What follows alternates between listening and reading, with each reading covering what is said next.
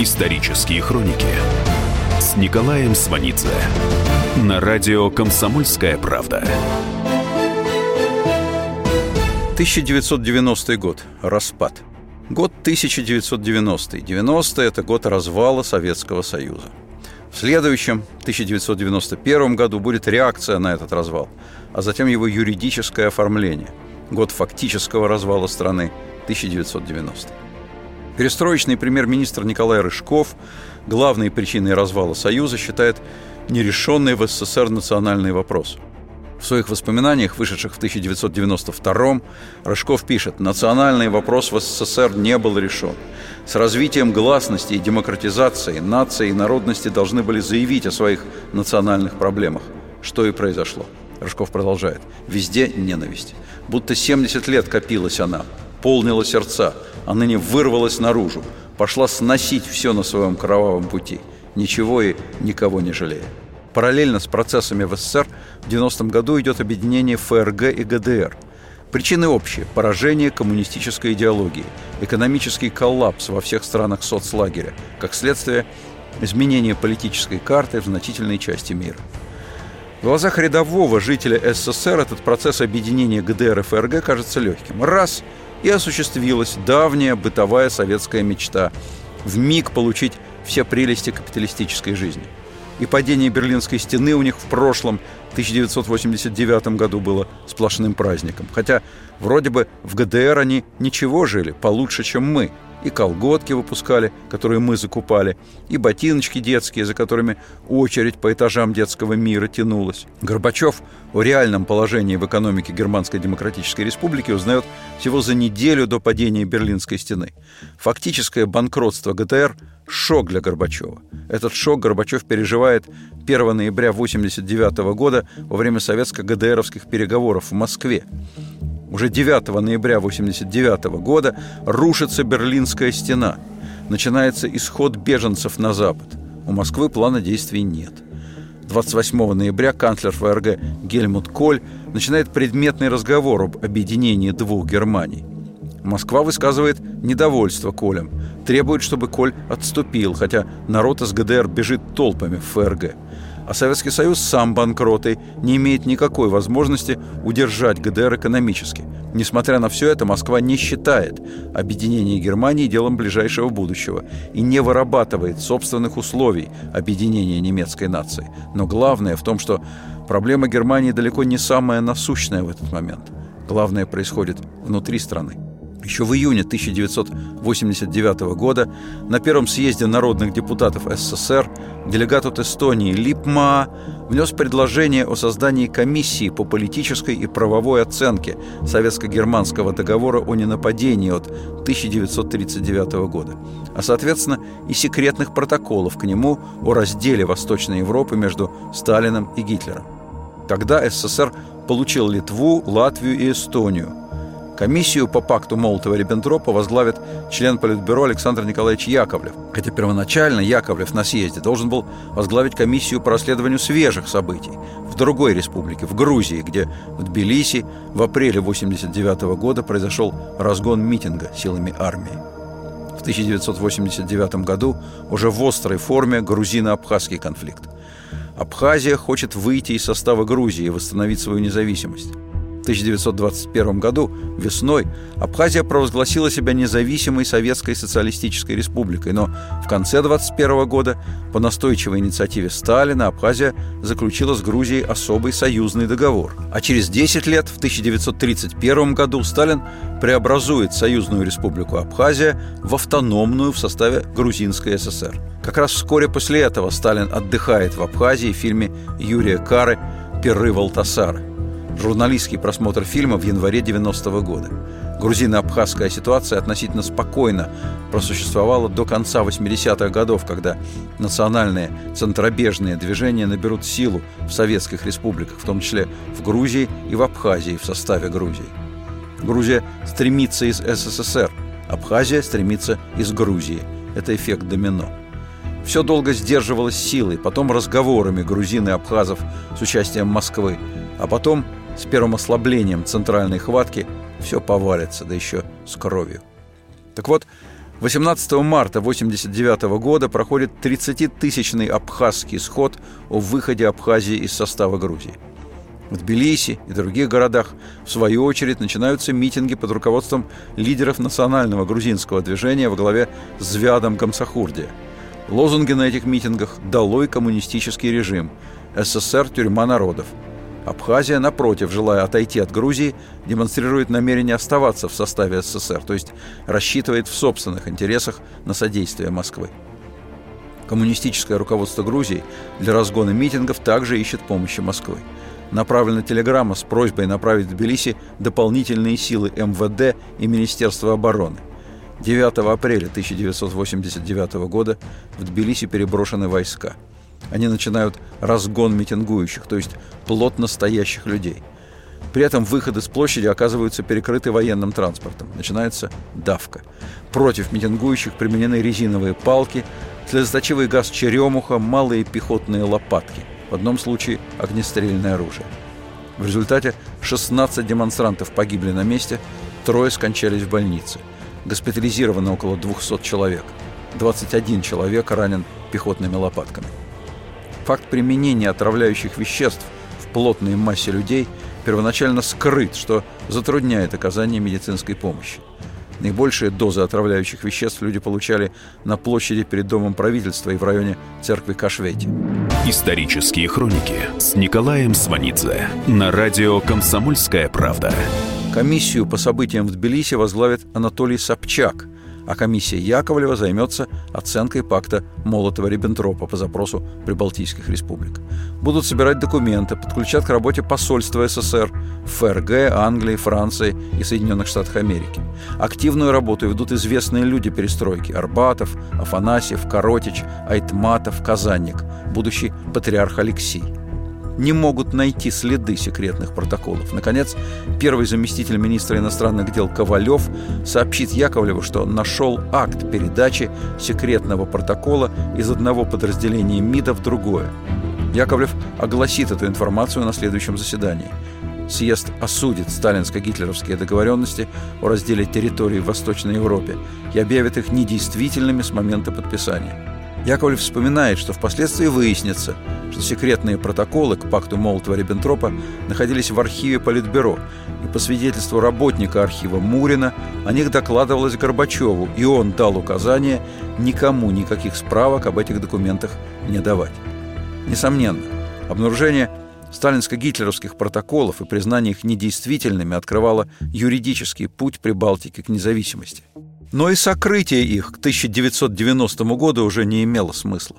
Еще в августе 89 года, 23 августа, в 50-летнюю годовщину подписания пакта Молотова-Риббентропа граждане Литвы, Латвии и Эстонии выстроились в 650-километровую живую цепь, получившую название «Балтийский путь». Акция была антитоталитарной, была примером ненасильственного сопротивления и национального самовыражения. Эта демонстрация способности людей к единению идет параллельно с другим процессом, а именно с утратой КПСС своих руководящих, контролирующих, подавляющих функций в масштабах страны. 21 декабря 1989 года, как раз в 110-летнюю годовщину рождения Сталина, газета «Правда» сообщает о событии, от которого Сталин не мог не перевернуться в гробу. Накануне на своем 20-м съезде Компартия Литвы разделилась. Меньшая часть осталась в Компартии на платформе КПСС. Большая часть создала независимую Компартию во главе с будущим первым президентом постсоветской Литвы Альгердасом Бразаускасом. Это начало конца КПСС, а значит, начало конца Союза, который держался тотальной, безальтернативной властью Коммунистической партии Советского Союза с ее филиалами в союзных республиках. Напрашивается аналогия 20-го съезда в Литве с другим 20-м съездом, Хрущевским, осудившим культ личности Сталина. Так вот, от осуждения до фактического размежевания с консервативным крылом партии прошло 34 года, треть века на организационный отход от сталинизма внутри Компартии. И произошло это в Национальной Республике, а не в центре. Продолжение через несколько минут. Исторические хроники с Николаем Сванидзе на радио «Комсомольская правда».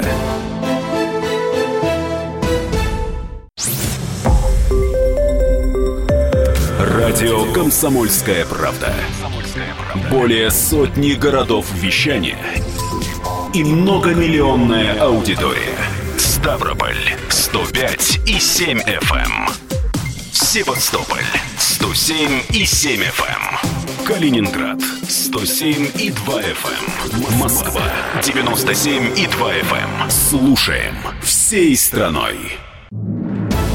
Исторические хроники с Николаем Сванидзе на радио «Комсомольская правда». Национальные отношения внутри СССР в 1990 году – это сфера, которая более не приемлет руководство правящей партии, даже если бы эта партия чудом вдруг переродилась. В конце 1988 года в Литву, Латвию, Эстонию ездили члены Политбюро – Медведев, Слюньков, Чебриков – рассказывают Горбачеву, что дома, где они жили, были окружены пикетчиками с плакатами «Долой диктатуру Москвы», КГБ, МВД, Советская армия, убирайтесь в Москву, немедленный выход из СССР. Помощник Горбачева Черняев пишет, что не верил, что Прибалтийские республики можно удержать в Союзе. Более того, считал, что и не нужно, нецелесообразно их пребывание в Союзе, что неизбежно их превращение в самостоятельные государства – и в отношении самой Советской империи считал, что ее распад неизбежен. Правда, думал, что это будет не скоро, в исторической перспективе. Сама империя это мнение игнорировала. Она уже разламывалась, разрывалась по-живому. Рвались межнациональные связи, прочность которых считалась безусловным достижением советской власти – очень жесткая ситуация к 1988 году складывается между Армянской ССР и Азербайджанской ССР, каждая из которых по своим историческим основаниям претендует на Нагорный Карабах. В Российской империи национально-территориального деления не было. Территории, населенные армянами и азербайджанцами, входили в губернии – Велисовет Польскую, Бакинскую, Реванскую.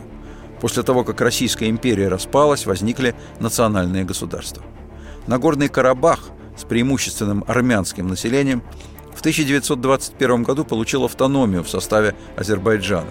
Это положение сохранится все годы советской власти. В Советском Союзе в силу тоталитарного устройства тонкие многовековые межнациональные проблемы задавливались. Это такой простой, но не вечный способ государственного руководства. Пока единая советская идеология была свежей, пассионарной, многообещающей и подкреплялась массовыми репрессиями, срабатывала ее интернациональная составляющая. Потом население устало от пустых лозунгов и перестало реагировать на идеологические штампы. Общее социальное разочарование, раздражение при первом перестроечном послаблении немедленно стало искать выход в самой тонкой межнациональной области. При этом партийные национальные верхушки опытны и имеют отличное чутье на то, как обстоят дела в центре – Политическая перестроечная неопределенность плюс общий экономический тупик – самое подходящее время, чтобы превращать союзные республики в национальные государства. Ничего нового в этом нет. Точно так же они появились при распаде предыдущей Российской империи – Реакция Центра на ситуацию между Арменией и Азербайджаном неадекватной, не может быть адекватной реальной опасности. У Центра нет рычагов влияния на национальное партийное руководство, потому что оно давно, с брежневских времен, предоставлено само себе на условиях личной лояльности генсеку. Точно так же, как и внутрироссийские областные и краевые лидеры – в условиях конца 80-х республиканское руководство находит себе новую опору в виде национальных движений. Центр больше не нужен, да он по существу ничего и не может. Мощная, на вид централизованная советская система оказывается непригодной для практической защиты своих граждан. Критический момент, когда с многонационального кипящего котла срывает крышку и прет агрессия, которая сопутствует любым массовым движениям. Из материалов заседания Политбюро 29 февраля 1988 года, в начале армяно-азербайджанского кризиса. Горбачев. Необходимая информация, а ее не добьешься. Скрывают и те, и другие. Все повязаны. Замешаны в этом товарищи из ЦК Компартии Азербайджана и ЦК Компартии Армении. Все они знают, заигрывают они с националистическими настроениями. Горбачев продолжает. Смотрите, что получается. Ни разу никто из руководителей республик друг у друга не был, кроме юбилеев. Никто в соседнюю республику не ездит, не встречается, не обменивается. Как можно при этом говорить о дружеских связях интернациональных? Это поразительно. Горбачев продолжает. Может быть, товарищи, провести совещание по вопросу о задачах в области национальной политики, но не закрываться в бюрократические рамки, пригласить представителей интеллигенции, чтобы разговор был доверительный в семье нашей. Где еще, как не в ЦК, можно все сказать? Горбачев продолжает. Вот сейчас завершить вот эти события в Азербайджане и Армении и заняться их причинами, рассмотреть их, вступает Громыко. Вы абсолютно правильно сказали. Помните замечание, мимоходом сделанное Лениным? Он читал, что все-таки там есть вопросы. Ленин сказал, что хорошо бы остановить это. Здесь стоит уточнить. Что бы ни говорил Ленин, а он обсуждал карабахские вопросы Микояном в 19 году, дело было очень давно. Все последующее время острая проблема не урегулировалась, загонялась вглубь и досталась Горбачеву. В 1988 году Горбачев на Политбюро скажет «Да, мы в какой-то мере, вообще говоря, упустили время».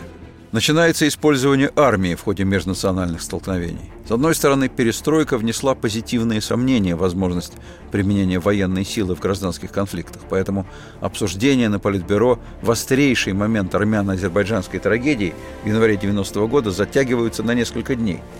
Войскам неоднократно даются приказы, за которыми следует отбой. Но армия все равно используется, это уже не превентивная, не сдерживающая мера. Поздно в этой трагической ситуации обращает внимание незатейливая позиция члена Политбюро Лигачева. Он говорит, «Я вспоминаю далекие, правда, времена, когда были события в Новочеркасске». Лигачев имеет в виду события в Новочеркасске в 1962 году, когда после повышения цен на продукты рабочие вышли на мирную демонстрацию и были расстреляны. Лигачев, в то время замзав отделом пропаганды и агитации ЦК КПСС по РСФСР, был тогда в Новочеркасске. Так вот, Легачев говорит, ввели тогда туда дивизию, подействовало колоссально. Все буквально в миг закончилось. В июне 1990 года в Киргизии, в Вошском районе, вблизи границы с Узбекистаном, начинаются кровавые столкновения между киргизами и узбеками. Исходная причина конфликта – стремление получить землю под жилищное строительство, потому что государство жильем не обеспечивает. Введены армейские части, то есть нерешенность базовых социальных проблем в СССР оборачивается межнациональной яростью и кровью. Годом раньше, в 1989 в Узбекистане жестокие экстремистские националистические акции с жертвами. Мотивировки элементарные. У нас безработных много, земли мало. Исторические хроники с Николаем Сванидзе на радио «Комсомольская правда». 11 января 90 года Горбачев едет в Литву. Перед поездкой Черняев с Шахназаровым убеждают Горбачева. Ехать надо не с уговорами, а предложить заключить договор об отношениях Литвы с Советским Союзом. Иначе вообще лучше не ехать. Но большинство политбюро считает, что лучше оттянуть резкие шаги, а вось обойдется. В Литве Горбачев говорит – Наше многонациональное государство переживает ответственный период. Суть его – полный и окончательный отказ от сталинской модели федерации, в которой декларировалась федеративность, а насаждалась унитарность. Такова была она, сталинская модель федерации, говорит Горбачев в ЦК Литвы. То, что происходит в Литве, это тоже поиски, и мы вовсе не считаем их однозначно негативными. То, что здесь делается, идет в русле перестройки. Это из высказывания Горбачева в Доме печати на встрече с литовской интеллигенцией. Там же Горбачев прямо задает залу вопрос, действительно ли Литва хочет отделиться от СССР? И получает однозначный ответ. Да. Горбачев будет спрашивать и у Яковлева, и у Шахназарова, и у Черняева, неужели прибалты действительно хотят уйти, в смысле уйти из СССР? Если такие вопросы возникают по поводу Прибалтики, неудивительно, что Горбачев недооценивает ситуацию на Украине. В феврале 88-го Горбачев ездил на Украину. Вернувшись, сказал, есть попытки поставить национальные аспекты с экстремистских позиций. Но пожара не удалось разжечь. И среди кадров, и в народе очень сильны интернационалистские привязанности. На самом деле на Украине уже полным ходом идет процесс пересмотра собственной истории – вычленение своей национальной истории из прежней, единой советской. Началось все в общем перестроечном русле с реабилитацией партийных жертв сталинизма. Затем заговорили о репрессиях украинской интеллигенции, о голодоморе на Украине. Потом перешли к пакту Молотова-Риббентропа, к событиям времен войны и после войны. Первоначально все эти вопросы обсуждались в среде интеллигенции. Потом Быстро разговор вышел в массовое пространство. Национальная память, которой многие сюжеты были долго блокированы, становится главным средством борьбы с правящей партией и на западе Украины, и на востоке. В этой ситуации часть партийной номенклатуры быстро ориентируется, осваивает новую национальную позицию и начинает использовать ее в торге с федеральным центром. На самом деле, первым в этом новом историческом направлении двинулся многолетний, опытнейший глава Компартии Украины Щербицкий. Еще в 1988 году Щербицкий высказал претензии украинским историкам, что они недостаточно энергично заполняют белые пятна истории. Профильные институты Академии наук Украины начали работу, которая по мере ослабления КПСС и федерального центра приобретала все более национальный характер – в феврале 1990 года выходит знаковое постановление ЦК Компартии Украины о голоде 1932-33 годов на Украине и публикации связанных с ним архивных материалов. Признание и исследование этого трагического события на Украине становится знаком ухода от центра. Продолжение через несколько минут. Исторические хроники с Николаем Сванидзе на радио «Комсомольская правда».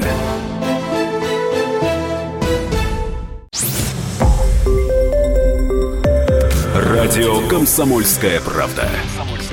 Более сотни городов вещания и многомиллионная аудитория. Таганрог 104 и 4 FM. Эм. Ставрополь 105 и 7 FM. Керчь 103 и 6 FM. Москва 97 и 2 FM. Эм. Слушаем всей страной. Исторические хроники с Николаем Сванидзе на радио «Комсомольская правда». В 90-м году Центр уже безвозвратно слаб, поглощен внутренней борьбой в Политбюро – но раньше, на восходящей траектории перестройки, Центр мог бы сделать упреждающий ход, а именно взять на себя осуждение Голодомора, этого однозначного преступления в отношении миллионов ни в чем не повинных людей. И на Украине, и в России, и в Казахстане. То есть, конечно, надо было бы хорошо думать над упаковкой этого шага, чтобы он не выглядел покушением на основы советской системы. В общем, в Центре не сделали на этот счет ничего – от признания Голодомора на Украине до принятия декларации о государственном суверенитете республики – полгода. В декларации, принятой 16 июля 90 года, вместо «Украинская ССР» написано «Украина». В Верховном Совете ОССР, принявшем декларацию, большинство принадлежит коммунистам. Сразу же вводится праздник – 16 июля, День независимости Украины, хотя пока она еще остается в составе СССР. В 90-м, вслед за шахтерами, в публичную политику на Украине вступают студенты. В Киеве на площади Октябрьской революции, будучи Майдане независимости, со 2 по 17 октября 90 -го года идет голодовка студентов, получившая название «Революция на граните». Требуют национализации имущества Компартии, многопартийности, военной службы у себя на Украине. В поддержку голодающих бастуют учебные заведения Киева – массовые акции в Луганске, Донецке, Львове, Днепропетровске. В результате глава правительства уходит в отставку. Разговаривая с помощниками по прибалтийским проблемам, Горбачев часто повторяет, что русские не простят развала империи. Впоследствии демократические демонстрации и митинги, в том числе с участием Ельцина, будут иметь антинационалистические лозунги. Рядом с требованием «Долой КПСС» однозначный лозунг «Люблю Россию без памяти». 11 марта 1990 года Верховный Совет Литовской ССР примет решение о восстановлении государственной независимости Литвы. Легачев будет говорить «Пора власть употребить, всем этим показать. Распустились, разболтались». Горбачев ответит «Что ты меня все время ругаешь, Егор? Что ты все время? Вот, мол, твоя перестройка до чего довела. Но я был и буду за перестройку. Тут Горбачев обратится ко всем членам Политбюро. Если вы считаете, что я делаю что-то не то, пожалуйста, я подаю в отставку. И ни слова обиды или чего еще не скажу. Выбирайте, кого хотите, и пусть ведет дела, как знает. Никто в Политбюро в этот момент Горбачева на слове не ловит. Никто в Политбюро не хочет брать на себя ответственность в критический момент. В этот момент в Политбюро, кроме Горбачева, нет желающего, лично готового быть на высшем посту в расползающейся по швам стране. Горбачев идет на введение экономической блокады одной из советских республик – Литвы. Прекращается полностью подача нефтепродуктов и газа. Бывший первый секретарь Компартии Литвы Альгердас Бразаускас на старых личных связях договаривается с другими республиками о поставках топлива на бартерной основе. Это совершенно новое явление, отражающее реальное положение дел в стране, хотя этот способ не в состоянии спасти Литву от экономической катастрофы. Литва временно приостанавливает действие Декларации о независимости. Как выяснится, временно это на год с небольшим. Помимо национальных конфликтов, по стране уже идут бунты против местной партийной номенклатуры. В Тюмени выгнали первого секретаря. В Волгограде, в Чернигове идут митинги за разгон обкомов и райкомов. В феврале 90-го пойдет волна отставок первых секретарей райкомов. В СССР никогда не было никакого реального управления, кроме партийного. Крах партийной власти означает крах государства, потому что партийная вертикаль была единственной подпоркой государства. Ну и КГБ, конечно. Партийная власть всегда была, прежде всего, исполнительной властью. Не в смысле исполнения взятых обязательств перед населением, а в том смысле, что под непосредственным руководством единственной несменяемой партии находилась экономика. Долгие десятилетия население считало это правильным, нормальным, потом привычным, со всеми вытекающими экономическими последствиями. С началом перестройки и наступлением гласности люди захотели немедленных и безболезненных перемен к лучшему. Во-первых, этого не могло быть. Во-вторых, власть не предпринимала решительных экономических мер. 29 января 1990 года на Политбюро сказано «Положение мало назвать сложным, люди не верят в перспективу. Правительство не может сбалансировать расходы и доходы. Опять отложена реформа цен». На том же заседании Политбюро стоит еще один вопрос о введении поста президента. Идея принадлежит Яковлеву. В начале января 90 -го года он обсуждает ее с Горбачевым. Идея мотивированная – с одной стороны, знаковый вывод лидера перестройки из партийного руководства, высвобождение его из ассоциации с партийной номенклатурой. С другой стороны, это шанс Горбачева сосредоточить в своих руках рычаги для проведения немедленных реформ, взять на себя всю ответственность за чрезвычайные меры – от отмены монополии КПСС, введения многопартийности до независимости республик и создания союза самостоятельных государств. Горбачев согласится с идеей президентства для себя, правда, с одним существенным «но». Он хочет стать президентом, но остаться генеральным секретарем ЦК КПСС. А это уже совершенно другая идея, и она, по сути, совершенно провальна, потому что не соответствует ситуации в стране. 4 февраля 1990 года в Москве проходит 300-тысячная демонстрация. Главный лозунг – требование отменить шестую статью Конституции СССР о руководящей роли КПСС. По социологическим опросам к 1990 году более 50% населения страны поддерживает это требование. В Москве и Ленинграде более 70%. 4 февраля люди шли по Садовому кольцу, потом по улице Горького с бело-сине-красными флагами, которые были тогда абсолютной новостью. Много маленьких плакатов с подчеркнутой цифрой 6 «Долой шестую статью Конституции». Много больших плакатов со словами «С кем вы, Михаил Сергеевич?» На Манежной площади состоится грандиозный митинг. Через три дня после этой демонстрации на пленуме ЦК принято решение отказаться от руководящей роли КПСС. 25 февраля, в годовщину февральской революции 1917 года, намечена новая демонстрация. Горбачев накануне этой демонстрации на Политбюро говорит «Нет, нам надо держаться за партию, и введение президентства – это для усиления позиции партии». Его поддерживает Рыжков. «Нельзя не считаться с партией». И Легачев одобряет Горбачева. «Решать без партии ничего нельзя». Вопреки этому убеждению – 25 февраля 90 года в Москве гигантская демонстрация. Глава КГБ Крючков на Политбюро 2 марта будет уверять, что было не более 70-100 тысяч. Крючкову резко возразит глава МВД Бакатин. Не 70-100 тысяч, как утверждает Крючков, а 250-300. А через месяц выйдет и миллион. Сейчас мы просто запугали людей. Со страху многие не пошли на улицу, поэтому не собрали миллион.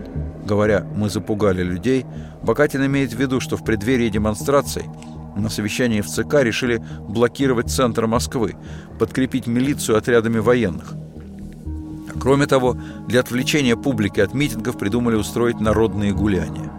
Но Москвой ситуация в стране в начале 90-го года не исчерпывается. Одновременно в феврале в СССР поданы 213 заявок на многочисленные митинги. Из них 100 в РСФСР, в 77 регионах России. Министр внутренних дел Бакатин говорит, что стрелять, дубинки, бронетранспортерами давить. Это же массовое явление, общее недовольство. Горбачев реагирует на Бакатина. У министра паническое настроение. И тот же сам. Они уже долой всю КПСС, а заодно и КГБ, который всегда был с партией. Глава КГБ Крючков в 85-м, когда Горбачева избирали генеральным секретарем, поставил на Горбачева, потому что связал с ним возможность своего карьерного роста, в чем не ошибся. Крючков эту свою комбинацию выиграл и получил КГБ, который, несмотря на перестроечную атмосферу в обществе, остался таким, как был, вне закона, вне контроля и у себя на уме. Когда вследствие гласности КПСС резко потеряла силу, а с ней государство, которое держалось партийной властью, КГБ, напротив, почувствовал прилив сил. Наконец-то именно он, комитет, становится главным, государствообразующим. Промедление с экономическими реформами, рост массового недовольства, забастовочное движение, растущая беспомощность гражданской власти, просто кризисная ситуация, которую объективно невозможно быстро изменить, все это повышает шансы силовиков, практически гарантирует, что силовики не упустят возможность известными им способами попробовать приструнить страну. Сам Горбачев в соответствии с своими убеждениями продолжает держаться за партию, которая в стране ассоциируется исключительно с номенклатурой, и это критически усугубляет положение. 1 мая 1990 демонстрация на Красной площади пройдет в двух частях. Первая, как обычно, вторая пойдет под лозунгами «Долой КПСС», «Долой фашистскую Красную империю», «Долой Горбачева». Горбачев отвернется и пойдет вниз с мавзолея – Спустя три недели Горбачев во время подготовки к последнему в истории 28-му съезду КПСС вдруг скажет «Жизнь что? Она одна, ее не жалко отдать за что-то стоящее. Не за жратву же, не за баб только. Я ни о чем не жалею. Раскачал такую страну. Теперь ругают, клянут. Нет, не жалею ни о чем».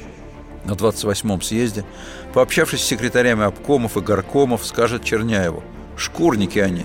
Кроме кормушки и власти ничего не нужно. Ругать их будет матерно. Но останется генеральным секретарем. Со съезда уйдет Ельцин. Публично положит партбилет и уйдет. Об этом Горбачев тоже будет говорить с Черняевым, обидеться на его возражения. Хотя часть возражений Черняев изложит только в собственном дневнике. Вы зубами вцепились в высший пост во враждебной вам партии. А Ельцин плюнул ей в лицо – и пошел делать дело, которое вам надо бы делать. Ход событий опережает трансформацию самого Горбачева. Горбачев хотел преобразований, но не желал слома системы. Система распадалась сама, живучим оставался ее остров, то, с чего все начиналось. ЧК, ГПУ, НКВД, МГБ, КГБ. В июне следующего, 1991 года, глава КГБ Крючков на закрытом заседании Верховного Совета просто заявит, что все преобразования – это дело рук Запада, его спецслужб. В качестве неоспоримого доказательства Крючков зачитает депутатам письмо Андропова в Политбюро от 24 января 1977 года. Письмо под названием «О планах ЦРУ по приобретению агентуры среди советских граждан». Крючков считает – Американская разведка ставит задачу осуществлять вербовку агентуры влияния из числа советских граждан, проводить их обучение и в дальнейшем продвигать в сферу управления политикой, экономикой и наукой, вести поиск лиц, способных занять административные должности в аппарате управления и выполнять сформулированные противником задачи. Александр Николаевич Яковлев в воспоминаниях напишет «Сейчас этот тезис порядком износился, однако политические спекулянты продолжают облизывать его. Исторические хроники с Николаем Сванидзе на радио «Комсомольская правда».